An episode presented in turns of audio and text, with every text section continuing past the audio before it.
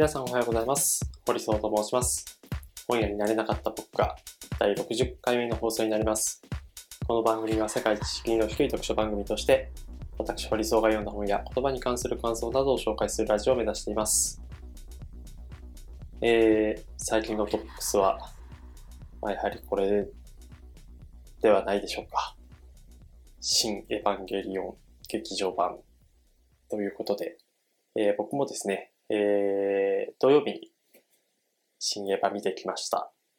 土曜日の朝一、朝一って、朝一で映画見ることってあんまなくて、僕は結構なんか、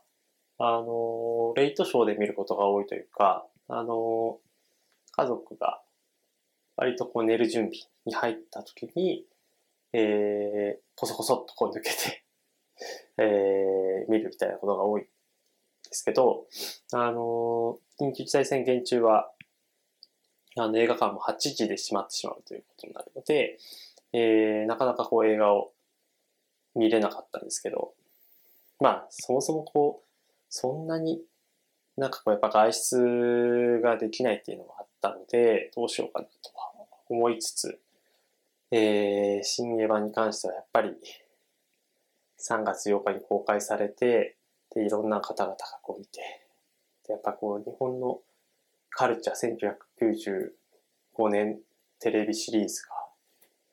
えー放送されて、僕は全然エヴァ世代ではなかったし、その当時の熱狂にも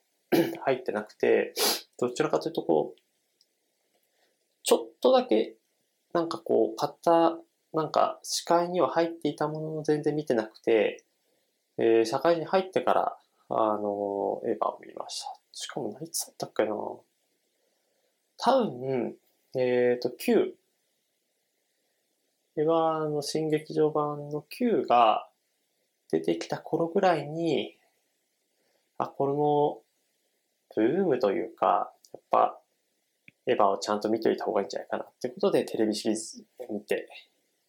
えー、劇場版を見てって、旧劇場版見て、で、破、序と破を見て、っていう感じでやっていったので、もう本当あ、歴としては浅くて、2012年の Qの時に初めてこうリアルタイムでこう見たという感じです。で、えっ、と、ネタバレになるので、内容は一切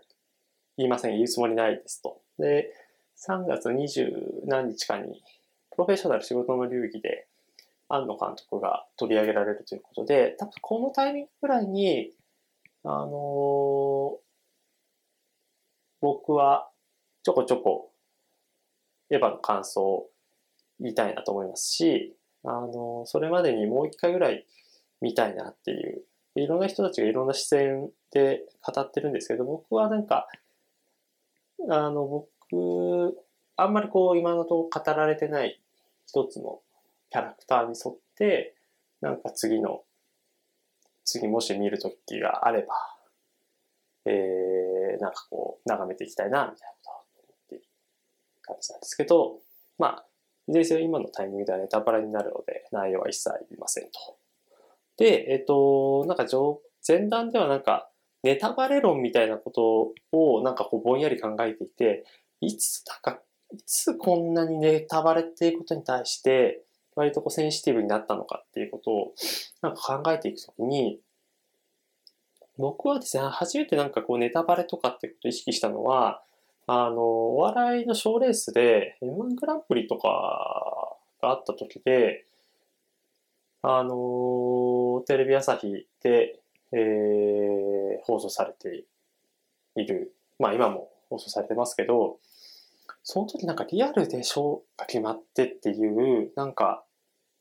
リアルタイムでというか、こう録音でもなく、ちゃんとこう、全国放送、お祭りみたいな感じで、まあ、その年の1年間を、まあ、どういうこう、お笑いコンビが、まあトリオかもしれないけど、そういう人たちが出てくるかみたいなのをこう、占う上で、本当にこう、重要な、まあ、これって多分プロレスとか K1 とかも、もしかしたらそのファンの人たちから見たらそうかもしれないですけど、僕はなんか、あんまそのリアルタイム性で言うと、まあ、スポーツとかもあって、スポーツよりは、なんか、スポーツって、本当にいろんな試合があるから、で、お笑いのその M1 グランプリはもう1年に1回しかないと。で、この賞レースの時に、なんかこう、M1、僕は結構リアルタイムでよくて、ほぼほぼ必ず見てたんですけど、なんかリアルタイムで見れなかった人が、あの、ヤフーニュースとか、あるいはこう SNS、ツイッタータイムラインで知ってしまうみたいな。で、そこで、ああ、見なきゃよかった、みたいなことをなんかよく言ってる人たちがいて、ああ、ご愁傷様だな、みたいなことを、のんきに思ってたんですけど、なんか、その時、2010年とかその前後ぐらいのタイミングの時は、なんかそのネタバレっていうのは、あのーネタバレされる側が自衛するものだったような気がするんですよね。なので、で、しかもそのネタバレされる側は、その結果をちゃんと見たい。このコンテンツに対してしっかりとこうコミットするみたいな姿勢があったので、熱量もちょ当然ある。だけど、まあ仕事の都合とか、何らかの都合でリアルタイムでは見れない。だから、その、見る間、録画したものにこう、直接こう触れるまで、一切ネット情報を見ないとか。なんかそういうことを、で、ネット、インターネットってアクセスすごくしやすいものだし、スマホとかで、なんかこう、認証して、あるいはこう、スワイプしたらすぐ、あの、ブラウザーを開けば、何らかの情報に接してできるような状態の時に、その一切ネット見ないっていうのはなかなかこうドラスティックなこと。なんならこう LINE、LINE とかをこう開いたら、上の方になんかその LINE ニュース、LINE ニュースは普段見てないけれども、なんかちょっとこう LINE ニュースをクリックさせたいがために速報みたいなのが出てきますよね。だからすごく今、なんかそのネタバレというか、その結果速報、情報の回りっていうのが早い状態。だけど、それがですね、なんかこうね、やっぱなんか情報が溢れ出るようになってきて、で、多くの人たちがそういう状況になった時に、ネタバレされる側が実営するんじゃなくて、ネタバレされる側じゃない側が気を使わなくちゃいけない時代になりつつあるのかなという感覚をすごく思っています。だからこうは、まあネタバレじゃない、ネタバレされる側じゃない側っていうのは、要はこう発信する側だったりするんですけど、あんまり僕ネタバレっていう言葉そんな好きじゃない。何、何がバレるんだって感じなのであんまり好きじゃないですけど、あえてこうネタバレっていうことは使うと、ネタバレするっていうのもなんかよくわかんないしね。あの発信する側が気を使っているっていうのは、なんか、ある意味こうもったいないことでもあるんじゃないかなと思って。で、先日あのカメラを止めるなの上田監督が、あのライブ配信で、えー、エヴァのこうネタバレの考察をしますみたいな。ネタバレを前提としてこうやりますってことやって、で、なんか多分みんな内容のことめちゃくちゃ喋りたいけど、この新エヴァに関してはもう何にもこうつぶやくことはできない。僕もなんかどれだったらつぶやけるだろうっていう感じで考えたんですけど、まあ考えるのめんどくさいというか、そもそもそこまでどういうこう考察に至ったかまで情報処理が追いついてない状態の時に、僕もこうツイッターで新エヴァ見た？最高！みたいな、それぐらいしかつぶやけなかったんですけど、もしかしたら最高もダメなのかもしれないけどね。まあなんですけど、その、気軽に誰々がこんなことしたよみたいなこととかって、昔はこうつぶやけたはずなんだけど、今あんまりこう、つぶやいちゃいけないかなっていう、そういうなんか自制心って働いて。で、それが、あの、ネタバレ考察会みたいなところで、あの、す、まあ、ある意味、ネタ、あの、新エヴァを見た人たちがこう集っている。なんか秘密結社じゃないけど、なんか、すごくクローズドな。だけど、その、で、そう、発信することを極力こう避けてきていた人たち。だけど発信はしたかったっていう人たちがこう集まってきて、なんかその、気を使っているということはあんまりポジティブなことじゃないと思ってるけど、そういうなんか、だからこそそういうクローズなコミュニティの時に、なんかこう熱量みたいなのが溢れちゃってっていうことはあるような気がして、で、実際その、上田監督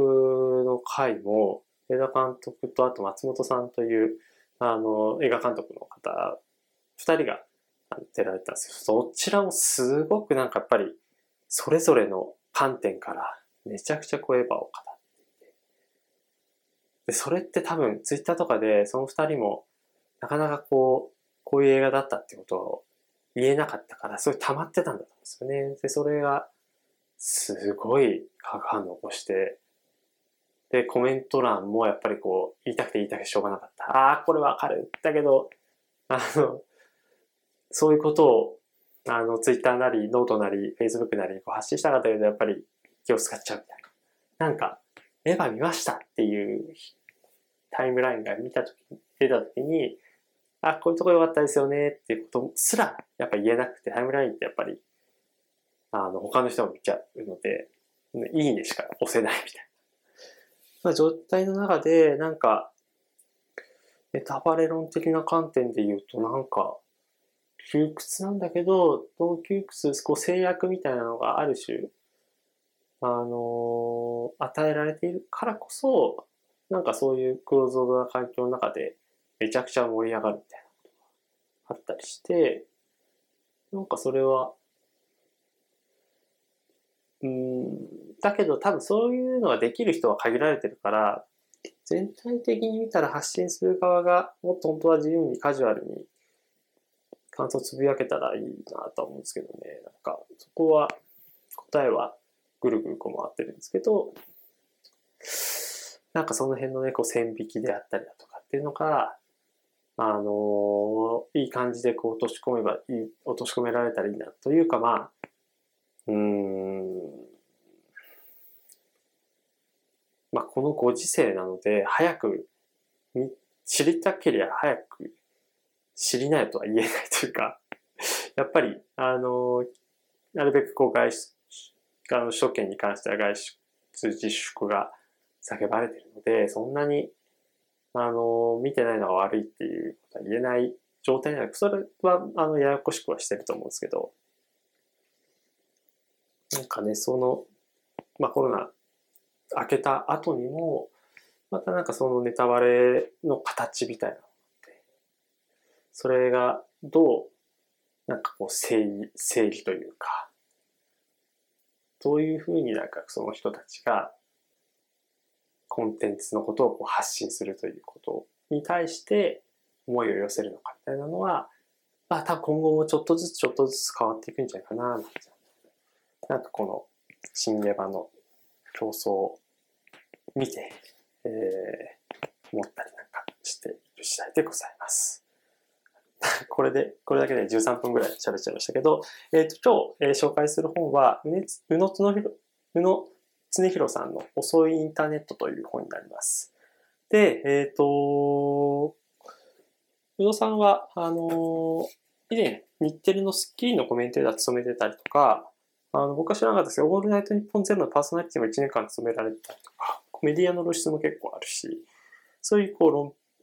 えー、評論家であり、えー、雑誌のプラネットというものをこうやってる、こう編集長を務められてたりとか、まあそういう、えー、いろいろなことをこうやられている方で、あのー、なんだろう、こう現代の社会学というか、そこのこう文脈の中では欠かせないキーパーソンの一人かなと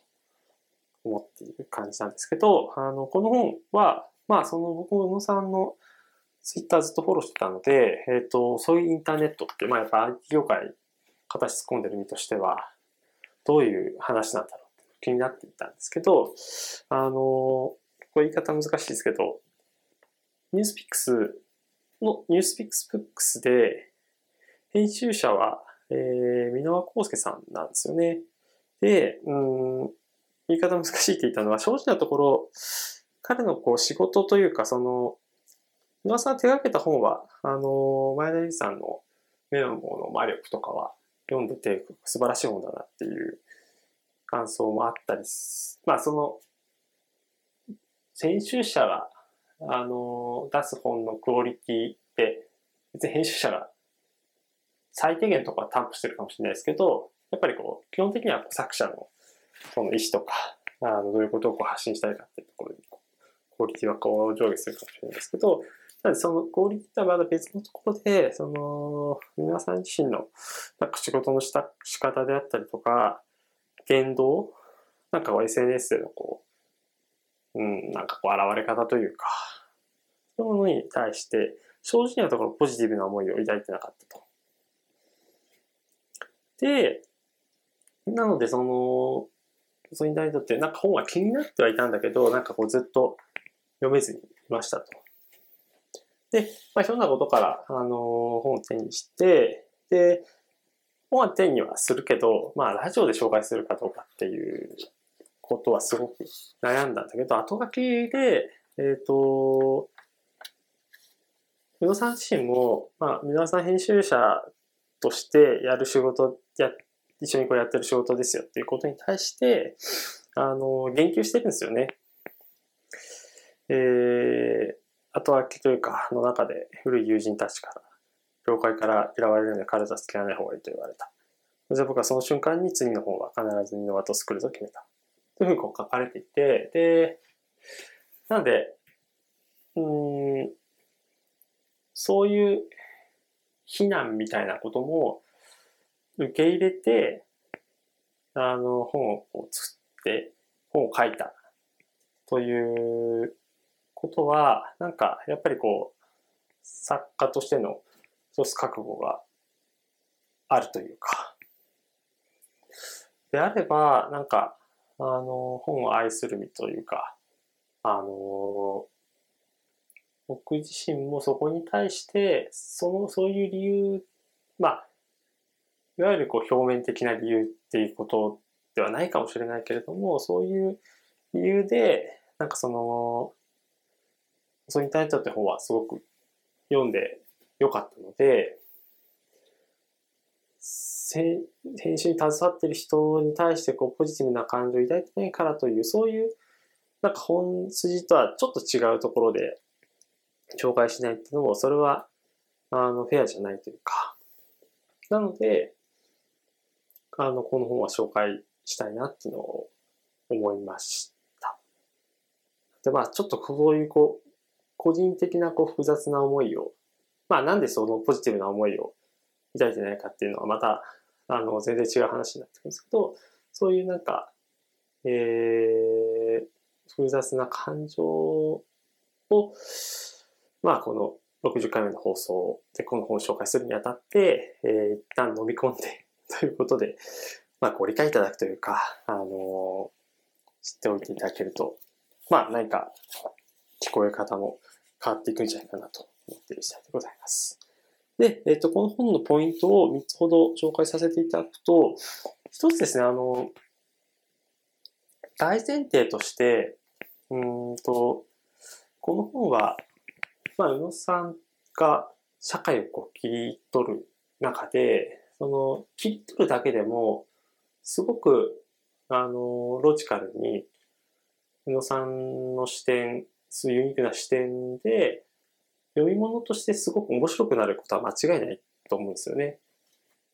なんかこういうところが課題となっていて、で、実際その、えー、共同幻想論という、えっ、ー、と、名著をこう、記した吉本隆明さんの、えー、まあ、言葉をもじってというか、えー、借りて21世紀の共同幻想論を作るみたいな。まあそういうことをこう、あの、下敷きにして、えー、こういうような流れになってるみたいな。それ自体でも、あすごくこう、知性というか、知識に、知識とこう経験に裏付かれた、あの、ロジックでこう書かれてるなっていうのはあるんですけど、多分、宇野さんたらしめてる理由にもなると思うんですけど、そうじゃなくて、これからどうすべきかという、こうアクションをなんかベースにするような、えー、姿勢を宇野さん自身こう見せていると。なので、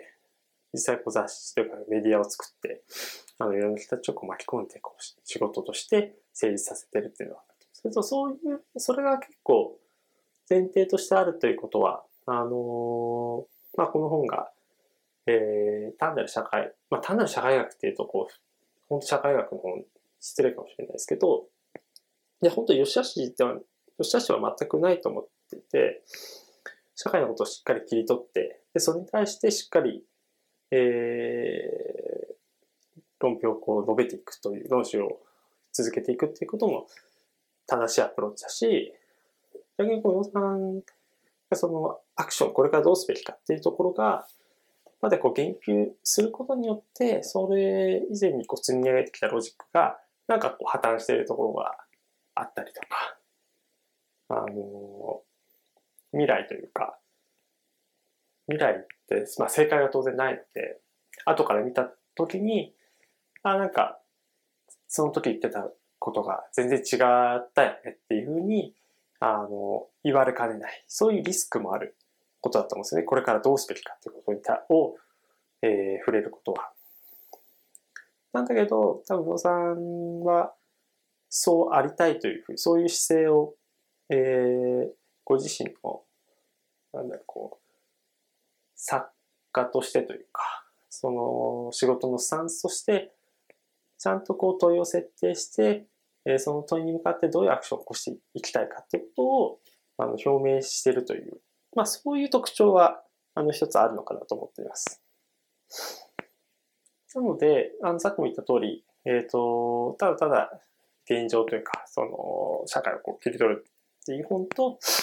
アクションをこうベース、アクションすることってことを念頭に置いた本。それは、あの、どちらにもこう良し悪しがあって、で、読者層も多分微妙に異なるんだと思うんですけど、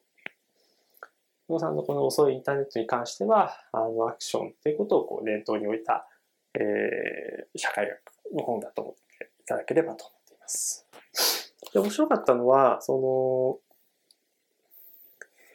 の、 anyway と some、anywhere か、 anywhere と somewhere という、えー、言葉があって、これはイギリスのジャーナリストであるデビッド・グッドハートという方がハートが提唱しているものなんですけど、えー、それは何かというと、ちょっと長いんですけど、引用させてください。えー、冷戦終結から約四半世紀の間に20世紀的な国民国家の集合から世界単一の市場経済へ世界秩序を描く図法は変化し、この新しい境界のない世界は急速に拡大していった。今日の世界においては革命で時の政権を倒しても、ローカルな国民国家の法制度を変えることが関の山だか。情報産業にイノベーティブな商品やサービスを投入することができれば、一瞬で世界中の人間の生活そのものを変えることができる。21世紀とはグローバルな市場というゲームボードによって世界が一つの平面に統一された時代であり、その主役は国境を越えて活躍するグローバルな情報産業のプレイヤーたちに他ならない。確かにこの新しい境界のない世界を生きる彼らにとって、もはや生まれ出た土地が所属する国民国家は、個人の属性を示す無数のタグの一つに過ぎないだろう。だがその一方で、この世界に生きる大半の人々はこの新しい境界のない世界に投げ込まれてしまっていることに気づいていない。より正確には、いつの間にか新しい世界の中に投げ込まれてしまったことに気づき始めているために考え、ために怯え、戸惑っている。彼らの心は未だに20世紀的な古い境界のある世界に取り残されている。彼らはまだまだ精神的にも経済的にもローカルな国民国家という枠組みの保護を必要としているのだ。イギリスのジャーナリストであるデビッド・グッドハートは前者を anywhere な人々、後者を somewhere な人々と名付けた。というふうな書き方をしています。ちょっと長くてすいませんでした。で、えっ、ー、と、これも、宇野さん自身は、なんか多分、今の引用したところだけ聞くと、エエニウェアっていうのが、あの、働く場所とか、まあそういうところにこだわらずに、えー、時代の変化に応じて、えー、国境世界、国境のない世界を、えー、どこまででも突き進んで生きていけると。情報技術を用いて、えー、そこに対して積極的にゴミとしていけば、いろんなこう、世の中のこう閉塞した、閉塞感のある様々なこう障壁をこう打破できるというふうにこう信じている。一見するとそっちの方が絶対いいじゃないですか。で、サムウェアの人々は、えー、やっぱりこう、境界の世界、何かしらの壁とかを、壁とか境界をこう作っていって、で、そのなんか世界の中、こう予定調和であったりとか、あの、共通のコンテキストが、えー、通用するような、えー、世界の中で、えー、生きていた方が楽だし、で、そういうコンテキストが通用するその場所、サムウェア、どこかを定めておけば安心ですよね。で、そういう人たちは、あのー、往にして保守的で排他的な傾向を持って、えー、壁の再生を望んでいく。なので、なんかその、トランプ前アメリカ大統領がいて、で、僕は、あのー、なんだろう。これは批判もされるかもしれないですけど、問答無用で、えー、ろくでもない大統領だったというふうにこう確信しているんですけど、だけど、そういうふうに言うのは、あのー、簡単で、じゃあなんでトランプという人間を支持していた人たちが大勢いたのか、大勢いたというか、本当に、あの、アメリカを本当に二分するほど、あの、少なくない人たちが、えー、彼を支持したと。で、それは、あのー、エニウェア、サムウェアという文脈からも、あの説明することがある程度できる。別に説明することが偉いわけじゃなくて、そこに対する理解が、あの要はイニウェアの人たちって、あのアメリカでいうとこシルコンバレーとかで、あの情報産業にこう携わってる人たちなわけなんですけど、彼らの意識の中では、そういうものが、トランプ的なものっていうのが、あの、全然信じられない。それをこう支持する人たちも、なんでこういう人たちを支持するんだことを考えているんですけど、そこがかなりの盲点だし、で、そういう人たちは、あの、仕事でも成功されて、なんなら、あの、富をこう得ている人たち。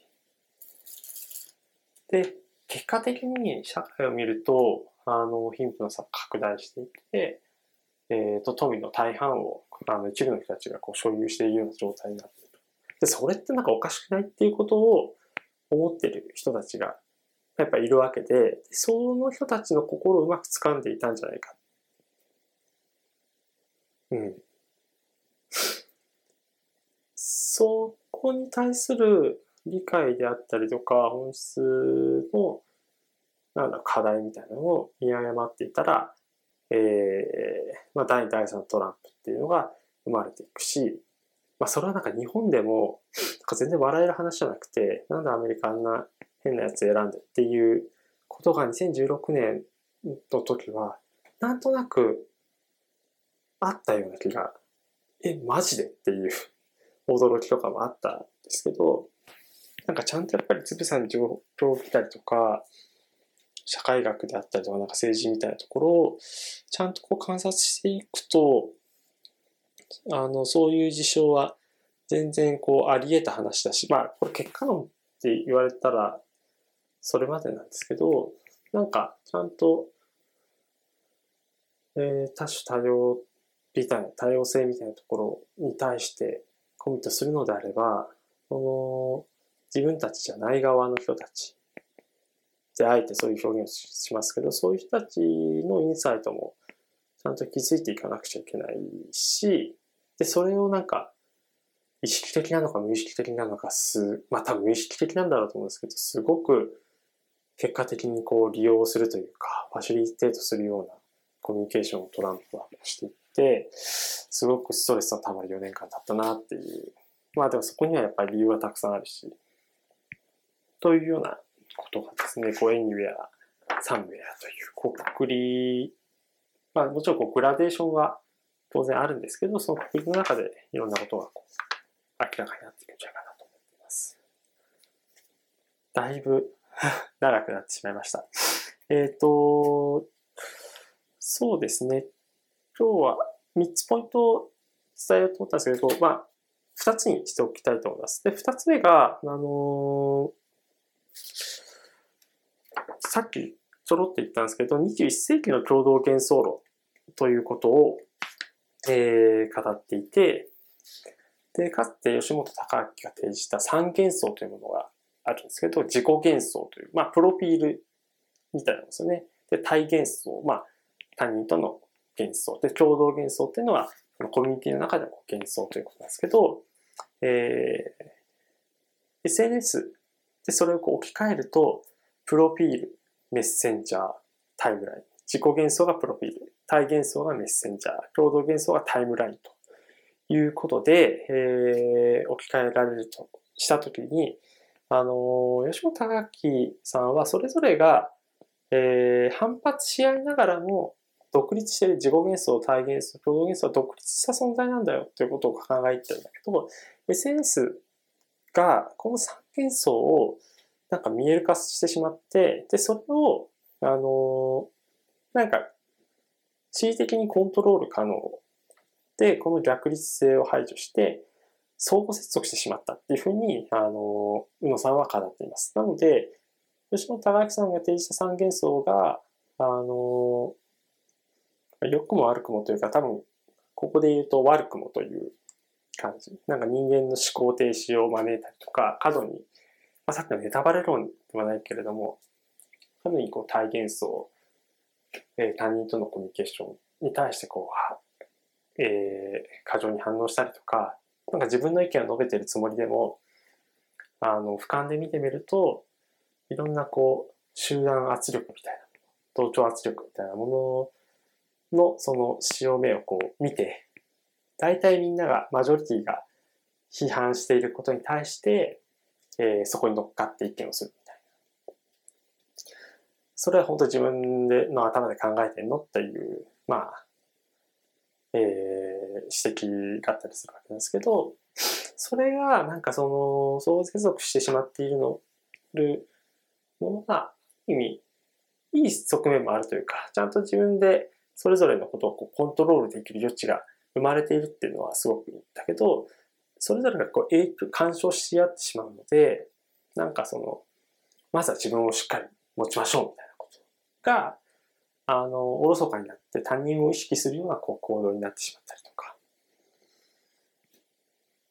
コミュニティの中でどういう役割をこう、振る舞えばいいのかっていうことに、すごくこう、注力してしまうと、なんかこう、自己がこう独立、あの、自立するみたいなことがなくなってしまうんじゃないか。ということをこう言っていて、で、あの、面白かったのが、吉本隆明から伊藤石出さんというような、なんかそういう、ちょっとあんまりこう文脈的には、えー、紐づかないような人たちを、多分、伊藤重里というこうコピーライター兼、えー、起業家、経営者という流れの中で、やっぱ経済が、あの、あ経済というかこう社会が、あの、経済をこうどんどんどんどん重視していく中での、まあ、こう変化と、こうクロスオーバーするような形でこう説明している、そのあたりのこう、テキストもすごく面白かったですね。ざっくりですけど、ここは。で、あのー、以上ポイントになるんですけど、まあ、最後にちょろっとあの補足をすると、あのー、この本に限らずですけど、多分、宇野さん自身は、あのー、民主主義を半分諦めるみたいな言葉を使ってるんですけど、なんか僕らが、こういうのってあって当たり前だよね。自由があるのは当然だよねとか、民主主義って大事にしなくちゃいけないよねっていうことを当然としてえー、前提としてこう置いてるんだけど、そういうふうにあって当たり前だって言われているものに対する健全な批判精神っていうのはすごく大事なんじゃないかってことは、なんか宇野さんのメッセージでもあるんじゃないかなと、個人的には思っています。で、民主主義って何のために生まれてきたというか、なんかこう、すごくこう、知性のある市民が、まあ、知性が、あの、知性の高い、低いはあの人それぞれだけど、政治参加をすること、民主主義という枠の中で議論をこう尽くし合うようになっていくと、それぞれがこう、ブラッシュアップされていって、知性がこうブラッシュアップされていて、あの、知性の高い人たち同士のこう議論、政治ができるというような、そういうことがこう期待されてというか、あの、あるいは人々に対して要請するわけでもあったんだけど、それがもう破綻してるんじゃないかってことを宇野さんは言っています。で、確かに、それがなんか、志というか民主主義の、例えばこう起点だったとしたときに、えー、それが、まだまあ民主主義でどれぐらい、なんか継続してるのかっていうのは、その視点によって全然違いますけど、日本だったらまあ、明治時代とか、あるいはまあ昭和からっていう話はあるかもしれないですけど、そんなに長い歴史ではないですよね。だけど、その長い歴史でない中で、でも民主主義って、あの、優れた仕組みだよねっていう共通認識は多分誰にもあるはずなんだけど、果たしてこれからもその民主主義というものに対して、あの、ヨルベを求めていけるのかどうかっていうのは、考えなくちゃいけないというか、多分民主主義っていうのはなくならないと思うけれども、なんかより、あの、細かい運用なのか、なんかこう、前提としている部分の共有なのかわからないですけど、なんかこう、ツイストしないと、えー、今後の2020年代、2030年以降を考える上で機能していかなくなるんじゃないか。で、こういうことは本当に世の中さっき言ったこう自由っていうのもそうだし、平等っていうのもそうかもしれない。そういうものがあって当たり前だし、実現して当たり前だとこう思われているものが、果たして本当にそうなのか